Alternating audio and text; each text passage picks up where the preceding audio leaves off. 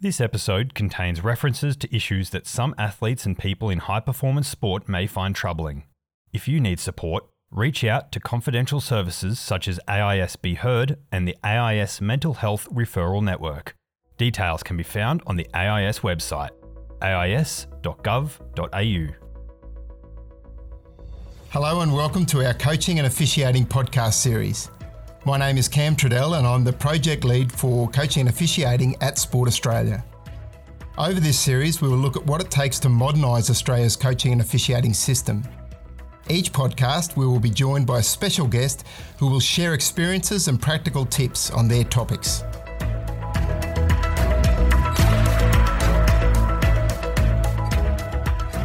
We're pleased to have Lauren Burns join us today. Lauren won an Olympic gold medal in Taekwondo when the sport made its debut in the Sydney 2000 Olympic Games. Lauren is currently working with the AIS Gold Medal Ready program, assisting athletes preparing for Tokyo and Paris.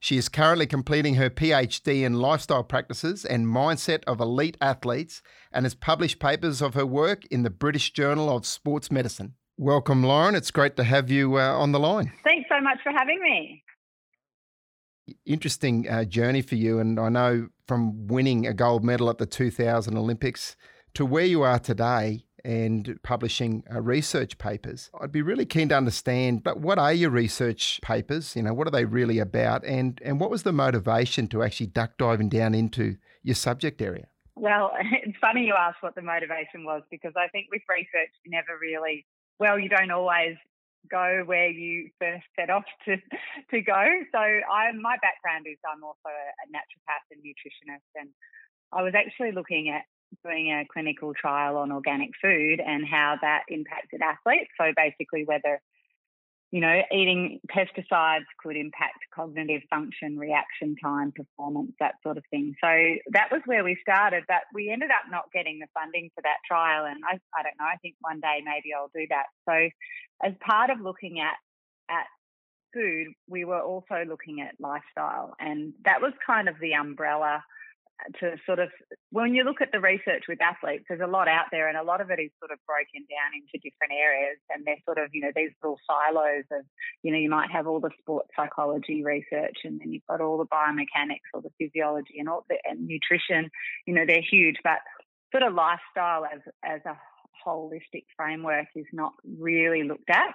So I guess to start with, I decided to go to the top, and I chose, you know, Olympic and Paralympic gold medal winning athletes or world championships, depending on the benchmark event of their sport. So you know, some some sports don't have you know Olympics, so um, you know, surfing, for example. So I had people like Layne Beachley, Ian Thorpe, Russell Mark, Kerri Pottharst, Jacqui Cooper, like these incredible athletes. And I purposely sampled them so I had a real cross section of individual athletes, team sports in a small team or team as a big team. So I had Chloe Dalton from Rugby Sevens, uh, combat sports. I had Carmen Marton, who's world champion in Taekwondo.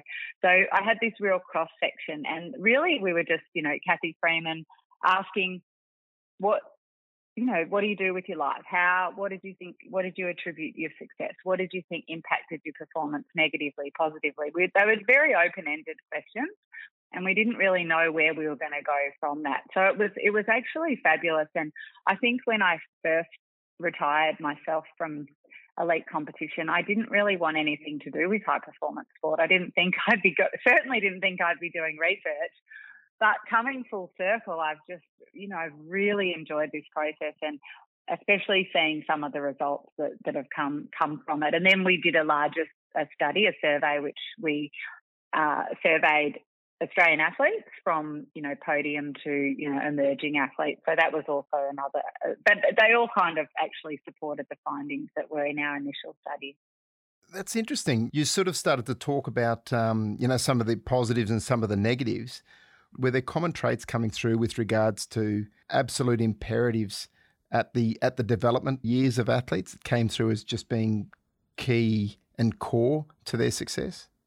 Well, I think you know intrinsic motivation, unstructured play are really big markers in development. We didn't uh, really ask a lot about. There wasn't a lot about upbringing necessarily. Some were more like, you know, obviously naturally gifted. I mean, Russell Mark talks about like you know, just throw anything in the air and he can shoot it. like he just was sort of born with that ability. Um, and others, you know, really worked it a lot more. But that intrinsic motivation was certainly something that was cultivated and developed in all those athletes. It was really apparent. So psychological attributes were just outstanding. So that realistic optimism, resilience, that ability to be knowledge seekers, going out, finding anything, leaving no stone unturned, being really resourceful, that intrinsic motivation, like all of those attributes were really strong. And then there were these other elements. So it was really this those psychological attributes, the performance strategies, which obviously, you know, we're talking once you talk to athletes at that level, they don't sort of, you know, it's not about their skill necessarily or their talent. I mean, those things are a given. They've worked so hard to get to that point. That that's really well established. Then the lifestyle practices, which is something again that I, as I mentioned, it wasn't really where I thought I was going to go, but that was quite quite fascinating. And then I think the thing that really stood out to me was the importance of interpersonal relationships and how that can attenuate stress and how intrinsic that is to to performance. And those four elements, those psychology, performance, relationships, and lifestyle, it's like there's a there's this it's like a dynamic interplay. So those elements are it's like a tilt of where the athlete needs to lean into those areas more, and that's something that's about um, is very, very uh, apparent with that mastery level athlete because it's about their ability to self regulate and to be able to lean into that, like to be able to get those psychological skills or draw on their knowledge in that space. And, or, you know, do they need to go and catch up with a friend and have a laugh or, you know, talk to their coach or hang out with their, you know, go to their parents for dinner and, you know, like those. So that, that's something that those athletes that are at that top level have really they know themselves so well that they're able to do that without really thinking and that's sort of where you you know you want to get to in that space is being able to move between those elements. That's really interesting. Did anything come out in your research that talks about you know where people do go when when they want to get that help and support? In terms of a positive way to motivate people is this level of challenge and support. And I haven't written about that a lot in my papers, but I certainly wrote quite extensively on it in my thesis. And it's that level of being able to to challenge someone. You want to, people to stretch, and you know we're talking about you know, if you're going to the Olympic Games or you're going for a gold medal, you, you need to rise to that occasion. So that, and the athletes want to be challenged, the coach wants to challenge them.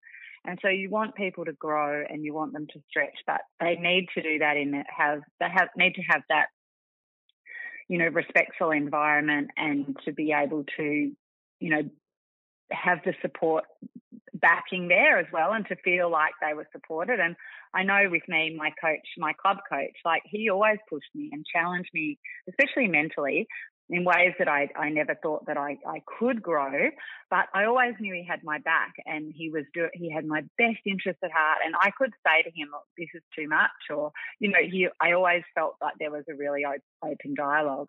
But, you know, I think there's also, there's just human decency as well, like just being a good person, um, you know, just, and being, you know, getting the best out of someone is not, you know, putting them down or making them feel, you know, less than or, yeah, about their, you know, specific body characteristics or anything like that. So that, that can be quite damaging for life. And one of the things that when I was writing up the paper about, so I wrote an editorial piece about interpersonal relationships specifically that was published in um, the British Journal of Sports Medicine. So I can give that to you, I can give it to you and you can share it with your listeners. But one of the things that we, that I highlighted in that paper is that unfortunately, as, and this is in the world, but you know, certainly in Australia as well, as athletes progress along their journey, as the higher they get in the performance pathway, the higher chance there is of bullying, ostracism, violence, sexual assault, all kinds of abuse, harassment, coercion. Now, that's really unfortunate. So it is topical, and there's, you know, this is great we're having these kinds of conversations at the moment because those things shouldn't be happening.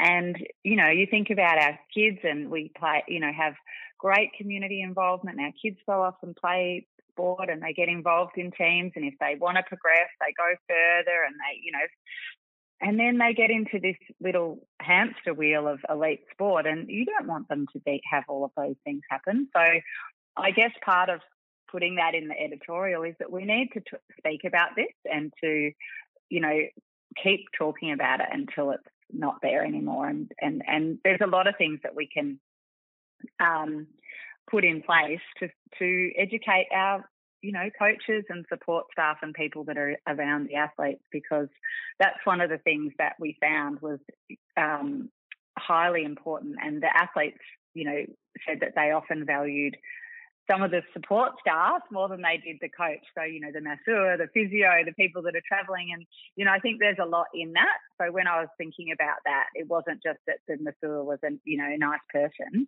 um, but there's human touch, there's regularity. Often the masseur is traveling with them or they're seeing them every day. And there's also a sense of, you know, there might be some more power dynamics with the coach where you've got selection or whatever might be going on. It's a little bit more high pressure. And when an athlete's just sitting, laying on the table or getting their ankle strapped by the physio, whatever, they can just chat. Um, and so I think these, you know, these uh, service providers, you know, they have a great role to play in performance. So, and I, you know, a lot of the, the some of the work that I was uh, drawing on when I wrote this piece, and I talk about it in the article, is how you know, quality relationships, so people that you feel comfortable with. They don't have to be, you know, it's not a Disney, it's not all utopic, but those people that you can be your real, authentic self with, uh, they actually being around them, just being in close proximity can lower cortisol levels and, you know, all, a lot of your stress markers will come down just just being near someone, which, you know, we kind of all know, like we have good friends that you just hang out with, you feel great just being with them, or you, you know, you think, God, I, so glad we caught up. It was awesome seeing them. I just feel, you know, they just lift you. And, we, you know, people are like that. We need that human connection. When you talk about that, I think about the role that that community has to, to service that with regards to providing athletes, players, participants with that ability to, if they do need to talk, they do need help, they do need support, is that it can almost cultivate uh, athletes and condition them so that for the 1% that actually get up to you know podium performance level or you know the small percentage that if we can arm athletes and participants with the tools to navigate through that. So if they are faced with something like that i think that becomes very very powerful with regards to you know regaining their power in in situations that you're talking about. That's right. And one of the great things about sport is that many of the skills that you learn while you're playing sport or you're involved in, you know, community level, grassroots, whatever level of, you know, sport and recreation, those skills are relevant in so many different areas. So, you know, it's not just getting someone to, you know, compete at a mastery level or an Olympic Games or World Championships. It's also, you know, this is about growing our community and our culture and, you know, keeping people active and you know so we there's so many elements to you know along that pathway that if we can support people and and you know provide skills and it's you know for their health and well-being and you know there's just so many benefits really.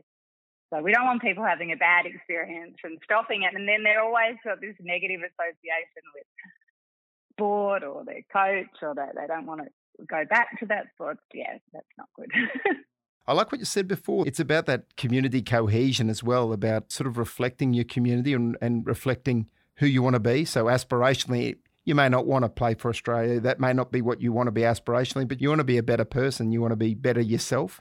And sport's are a great conduit for it. Yeah, and we talk in, in the Gold Medal Ready program, we talk about experiential avoidance. So, and, you know, reminding athletes of that. It is our, you know, as human nature is that as we get towards something that harder, we our mind is like, go back, don't do this. It's hard. It makes me feel uncomfortable. I don't like it, you know. But to do any of those great things in life, like to finish your degree or to finish, you know, running a half marathon or marathon or whatever it might be, you have to move, you have to lean into that discomfort. And that's where that, you know, coaches and support teams can be really influential and teammates and that, you know, social scaffold. But, you know, those things are, you know, sports just such a, a nice parallel for it because you know, I mean, I talk. My son got his black belt in taekwondo, and you know, there was times when he didn't want to do it, and it's like he pushed through and he got it. And so now that can be, you know, it's like, well, you didn't want to do this, and you, put, and it's the same with, you know, homework or, you know, study or finishing your work or getting a some, a submission in or whatever it might be that you're doing. It's sometimes we have to just lean into that discomfort a little bit, and and that's when we grow and we stretch. Fantastic, Lauren. Thank you so much. We really, really appreciate your time this afternoon. It's always good to catch up and talk. Really appreciate you've given us a lot to think about there, and thank you so much. Thank you for joining me today. If you'd like to find out more about coaching officiating or have any feedback or questions, please email us at workforce at sportaus.gov.au. My name is Cam Trudell, and I look forward to you joining me for the next podcast in the Coaching and Officiating series. If you need support, reach out to confidential services such as AIS Be Heard and the AIS Mental Health Referral Network. Details can be found on the AIS website, ais.gov.au.